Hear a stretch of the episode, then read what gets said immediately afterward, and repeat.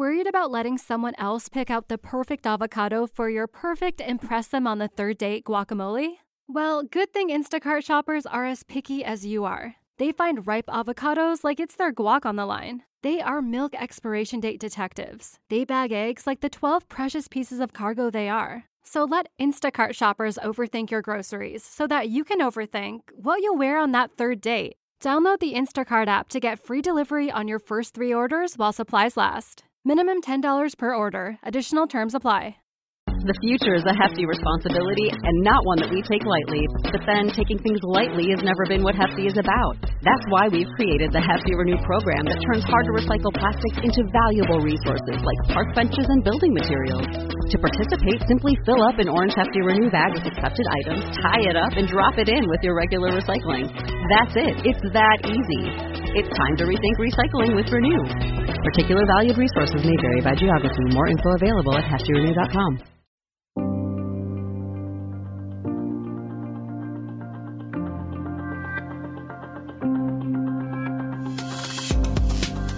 Hey, everybody, welcome to Punk Rock HR. I'm Laurie Ruettimann.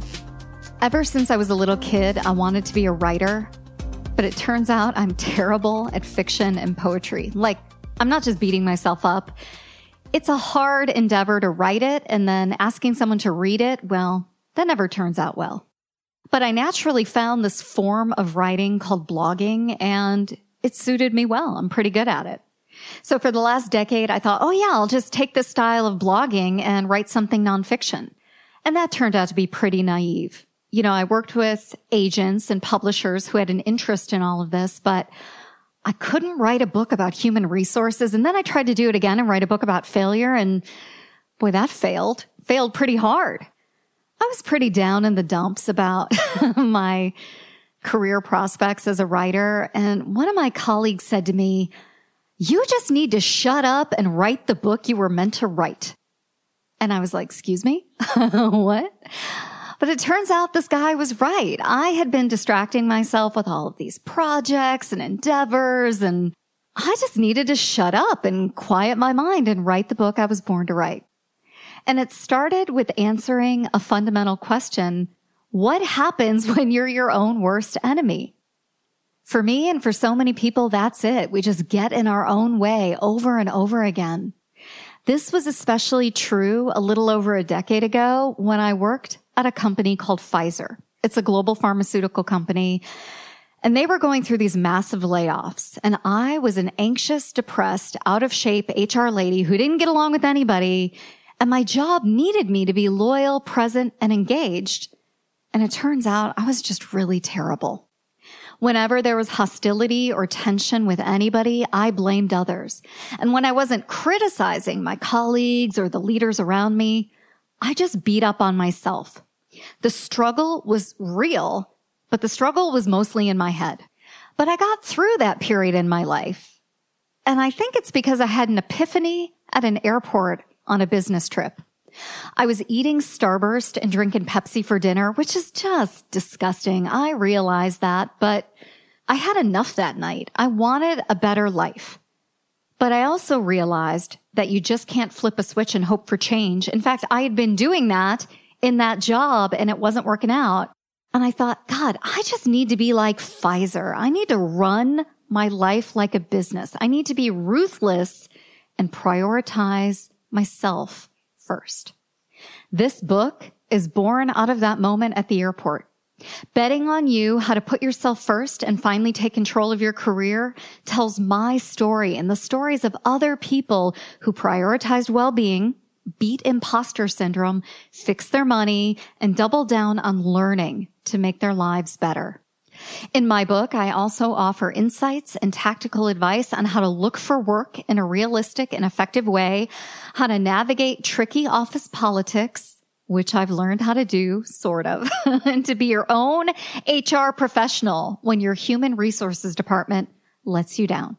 My personal story is woven throughout the book. And that's really hard for me because believe it or not, I'm kind of private and I'm not a narcissist. I'm really not. But I've come to see how my life informs my practice as a keynote speaker, as a coach, and as an HR consultant.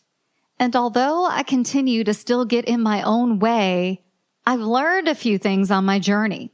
So my tone is less like a cheesy motivational speaker who's made it and more like a big sister who just tells it like it is. And how is it? I mean, how is it for all of us? Well, it's complicated. That's why I'm sharing the good, the bad, the ugly, the embarrassing. I talk about taboo subjects from my own life, like weight loss, exercise, and how to quit your job and leave with dignity when it's just not working out. Some of it's cringeworthy. Some of it I've never told before, but I'm doing it because I think there are important lessons that we can all learn from. When work and life don't blend together very well, it can feel like all is lost and we default into a state of learned helplessness and think there's no way it can get any better. That was me multiple points in my life, but especially when I worked at Pfizer and I learned that it's nonsense. I think we can fix work and fix our lives and I think we can do it within six months. Betting on you, how to put yourself first and finally take control of your career is going to be available for pre-order on Amazon in September. Like less than six months away. I cannot believe it. I'm so excited. And I'm working on book number two. If you want to be a part of this journey, and I cannot do this without you, please head on over to laurieruettimann.com forward slash newsletter to stay up to date on the book, on my book tour that's probably only going to happen in my head, on all things related to the book, that's where it's going to be. I'll also have information in that newsletter about how to get a promotional copy so you don't have to spend any money because you probably don't have any money because of this coronavirus pandemic. But I want to get this book out there and I'd love to put it in your hands. So the newsletter is where that's at. I'm really grateful that my friend told me to shut up and write the book that I was meant to write because as hard as it was to hear it at that moment, he was telling me to focus. He was telling me to get rid of distractions, to prioritize my life and really understand what's important. And I recognize that what's important for me may not be what matters to you, but I'm betting that this book will help you figure it out. This episode of Punk Rock HR was produced by Danny Ozment and his team at Emerald City Production. Thanks again for listening, everyone. We'll see you next time on Punk Rock HR.